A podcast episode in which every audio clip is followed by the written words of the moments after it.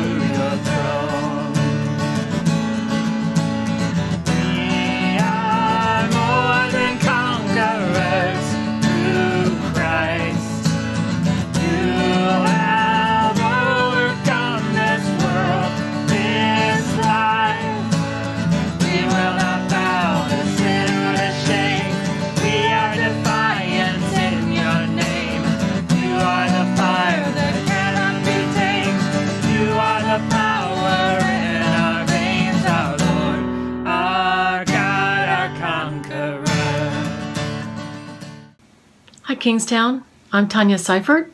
It's been really nice to worship with all of you virtually over the last several months. Today's reading is from the book of Romans, chapter 8, verses 26 through 39. Likewise, the Spirit help us in our weakness, for we do not know how to pray as we ought, but that very Spirit intercedes with sighs too deep for words. And God, who searches the heart, knows what is the mind of the Spirit, because the Spirit intercedes for the saints according to the will of God. We know that all things work together for good for those who love God, who are called according to his purpose. For those whom he foreknew, he also predestined to be conformed to the image of his Son, in order that he might be the firstborn within a large family. And those whom he predestined, he also called. And those whom he called, he also justified. And those whom he justified, he also glorified. What then are we to say about these things? If God is for us, who is against us? He who did not withhold his own Son, but gave him up for all of us, will he not with him also give us everything else? Who will bring any charge against God's elect? It is God who justifies. Who is to condemn it? It is Christ Jesus, who died, yes, who was raised, who is at the right hand of God, who indeed intercedes for us. Who will separate us from the love of Christ? Will hardship, or distress, or persecution, or famine, or nakedness, or peril, or sword? As it is written, For your sake we are being killed all day long. We are accounted as sheep to be slaughtered. No, in all these things we are more than conquerors through him who loved us. For I am convinced that neither death, nor life, nor angels, nor rulers, nor things present, nor things to come, nor powers, nor height, nor depth, nor anything else in all creation will be able to separate us from the love of God in Christ Jesus our Lord. The Word of God for the people of God. Thanks be to God.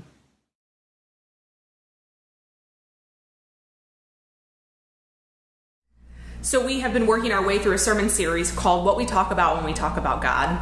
And today we are talking about the God who is for. And when we talk about the God who is for, we can't do so without talking about water skiing. I have only tried to water ski one one time and it did not go well. I don't know if you have noticed this yet about me, but um, most stories about Michelle and some kind of learning a new sport don't tend to go well. If you have ever water skied before, you'll remember that first time when it's excruciating. You're floating there in the water, your life jacket is like strangling you, and you're being told to keep the rope between your skis. And someone on the boat is repeating that same bit of advice, annoying advice, over and over and over again. You might know this advice. Let the boat pull you up. The people on the boat, sometimes multiple people who have all done this before, they say they say it like it's the most sensible thing imaginable. But to someone who has never water skied before, it sounds like complete nonsense. You have to lean back to go forward. You have to stay down to get up. And, and so as a result of all this confusion, many people on their, their first attempt at water skiing get pulled forward out over the front of their skis. I did that. And of course, they ignore all the advice and follow their natural inclination. And they think that somehow miraculously they are going to lift themselves up onto the water. Which, of course, doesn't work because you can't just get yourself up on your own onto the surface of water learning to water ski, which I never, I would say I never learned to water ski, requires a, a person to make the counterintuitive leap from trying to do what seems natural to you, which is to get yourself up onto the surface of the water, to instead trusting that the boat will do all the work for you. And this is why when we talk about God, the God who is for, we have to talk about water skiing. Because at the heart of who God is, is, is something we call gospel. It's good news. And gospel is always an unexpected foreign notion, a strange idea, a counterintuitive way of being and thinking that cuts against many of the dominant ways we've come to believe are how the world works around us. And so here's the, the counterintuitive idea of, of gospel. In, in one of his first teachings, Jesus announces God's blessing on those he calls the poor in spirit. The poor in spirit are those who are lacking, who don't have it all together, who are acutely aware of how they don't measure up. And this word blessing that Jesus uses is this rich, evocative, loaded word, and it essentially means God is on your side. Jesus says, I am on the side of, I am for the poor in spirit. That's the gospel. And I, I, talk about the gospel, Jesus' announcement of good news and blessing and forness for everybody who needs it, because over the years I found that most of us are operating always under this assumption, under the conviction that if we could just be a little better, if we could be better, if if they could be better, more moral, more disciplined, more spiritual, more kind, more courageous, more holy, more righteous, whatever religious jargon you picked up along the way. If we could just be more of all that, then we would be in. We would be accepted, embraced, affirmed by God. I mean, isn't isn't that the only thing that really matters to God in the end that you're a good person? Do you know how many times I, I have heard this? That being a Christian, coming to church, being a part of a church is really just about being a good person. It sounds it sounds really good. Being and doing good are obviously central to what it means to be human. But it's not central to what it means, what Jesus means when he talks about gospel. I wonder if you can hear the subtle belief system just below the surface of that claim that, that all that really matters to God is that we're good people. Let's look underneath that. The belief system under the surface of that is that, that God operates according to a point or merit system. And if you do the good and the right and the decent thing, then you will get the points you need to get on God's good side. And then God will be for you. But that's not the gospel. The gospel instead is is is shocking, it's provocative, it's revolutionary and and like water skiing, it is totally counterintuitive. The gospel is the good news that you can't pull yourself up onto the water. That instead, in, your, in your moments of greatest despair and failure and sin and weakness, losing and failing and frustration and helplessness and wandering and falling completely apart and falling short of God's plan, that God meets you there, right there right exactly there in that place and announces, I am on your side, I am for you. The gospel insists that God doesn't wait for us to get ourselves polished up, to learn all the water skiing, all the ways to water ski. but God meets us and blesses us while we are in the middle of the mess we've created. God is for us. Gospel isn't doing enough good to be worthy. It's it's your eyes finally seeing your unworthiness and and Jesus' insistence that worthiness was never the gauge of the gospel anyways. Which brings us to our scripture today. Did you hear it this morning? Paul in, in Romans uh, describes the counterintuitive nature of the gospel. He says, Don't you know that the Spirit doesn't fill you because you're strong? The Spirit helps you in your weakness. We don't pray like we should. We none of us do, and yet the Spirit is still there praying for us and with us. And so, if God is for us, if God blesses us even in our weakness, Paul says then who on earth can stand against us? Paul says this is the story of the God in Jesus Christ who did not withhold his own son, but gave him up for us. Will he not also give us everything else? For who will separate us from the love of Christ? Will hardship? Or will distress or will persecution or will will famine or nakedness or peril or sword or anything? No none.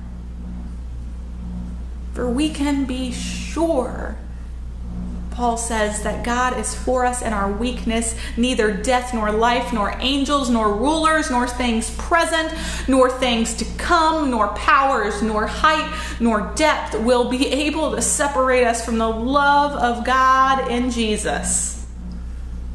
That's the gospel. Pay attention. Pay attention to the dusty, messy, bloody, unexpected stories about Jesus. The Jesus who touches lepers, who no one else would touch, and who, who hears the cries of blind people who had been told to be quiet, and who dines with, with tax collectors whom everybody hated,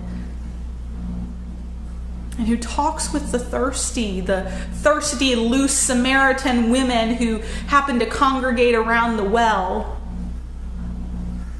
Over and over and over again, we see Jesus going to the edges, to the margins, to those in trouble, those despised, those no one else would touch, those poor in spirit. He moves towards them. The blind, the lame, the lost, the losers. He extends himself to them. He reaches out to them. He meets them in their places of pain and helplessness and abandonment and failure. Jesus is the living, breathing evidence that God God wants everybody, everyone to be rescued and renewed and reconciled to ourselves and our neighbors and our world and to God. Romans 8, in, in fact, I would say all of Romans, is ultimately about the God who is for us in Jesus, for us on the cross. Remember on the cross, suffering the worst a person can suffer, Jesus asked, My God, my God, why have you forsaken me? It's this this pivotal moment of Holy Week, that pivotal Holy Week question. But it's also a window into a whole new way of understanding the God who is for. What we learn from Jesus, what we what we see in his pain and abandonment and agony is that God is there too. God is in the best and God is in the worst. God is in the presence and God is in the absence. God is in the power and God is also in the utter powerlessness. God is in your tears and in your questions and in the despair and in the lament. God is there. God is sitting with you in the ashes when you shake your fist at the sky and declare that there is no God. God is there. That's the gospel. This is the unexpected subversion and counterintuitiveness of the cross. Turning to many of our ideas about God in our heads, insisting that God is so for us that, that God is willing to, to, to to take on the worst that the world can bring and suffer it and absorb it and feel it right down to the very last breath. Which leads me to one final truth about the God who is for us in Jesus. And one of his, his, his first sermons, Jesus taught his disciples to love their enemies and pray for those who persecute them. Because God causes the sun to rise on the evil and the good, it says, and sends rain on the righteous and the unrighteous, it says. Jesus actually said these words in an, in an agricultural setting, one in which people were were acutely aware of their need for sun and rain to grow their crops so they wouldn't starve. And, and everybody had their own personal list of who was good and who was evil and who was right and who was wrong and who was righteous and who was wicked. Kind of like we do now, right? We've got our lists. And in this setting, Jesus does this shocking thing. Jesus insists that God shows no favoritism. That God has been blessing and sustaining and giving to all people, even those who are opposed to God, from the very beginning. This, this is why Jesus talks so much about loving our enemies, To love God is to love those whom God loves. And God blesses and loves and gives to all. This is terribly obvious and straightforward and yet thoroughly radical news, friends, because we're, we're, we're all in one way or another indecent, aren't we? We're all indecent. We're all in one way or another. We're all addicts, aren't we? Some of us are addicted to praise. Some of us to, to working all the time, some of us to winning, others of us to worrying, some of us to perfection, some of us to being right or strong or beautiful or thin. Perhaps, perhaps you're enslaved to your own self sufficiency, or to alcohol, or to sex, or to money, or to food. I assume today you're you're like me and you have your own hangups, your habits and sins and regrets that plague you. Whatever it is, we all need recovery. I say this because I believe Jesus comes to us to free us and to forgive us and to liberate us from shame and guilt and judgment and all that holds us back. And the way that He does this liberating and empowering work in our lives is by announcing who we truly are and then reminding us of this over and over and over and over again. It's this radical word about our, our true selves, a, a, a world so, so fresh and unsettling and surprising that it requires us to trust that it is actually true, that God is indeed for us. And there is nothing, neither death or life or rulers or things present or things to come or powers or height or depth or anything else in all of creation that can separate us from God's love. It requires us to, to trust that God is indeed for us. I offer this to you in the name of of God the Father, God the Son, and God the Holy Spirit. Amen. Amen. I invite you now to pray for me. Pray with me. Um, would you pray?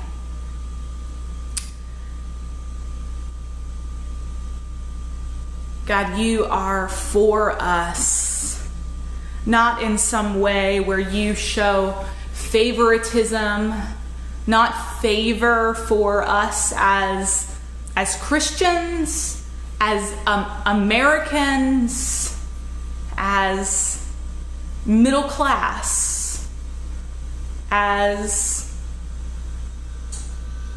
wherever we are in our lives, as teachers, as as pastors, as mothers, wherever we are, God, you do not, you are not for us because we have somehow gained some special holiness, sacredness, some not because we're good, not because we're moral, not because we're worthy, but you are for us precisely in all the ways we fail.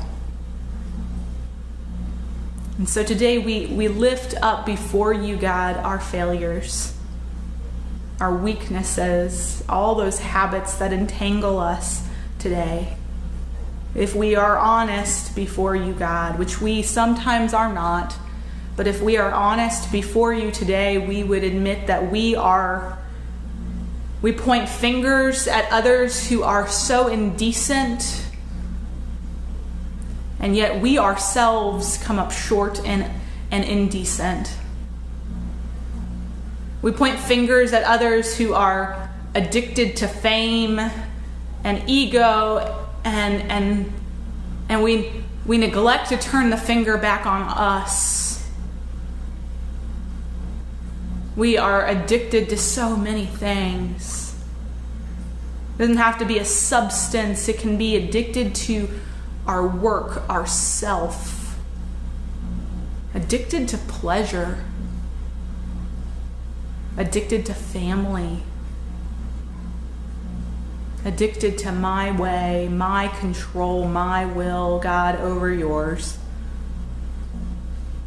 And so we give that to you.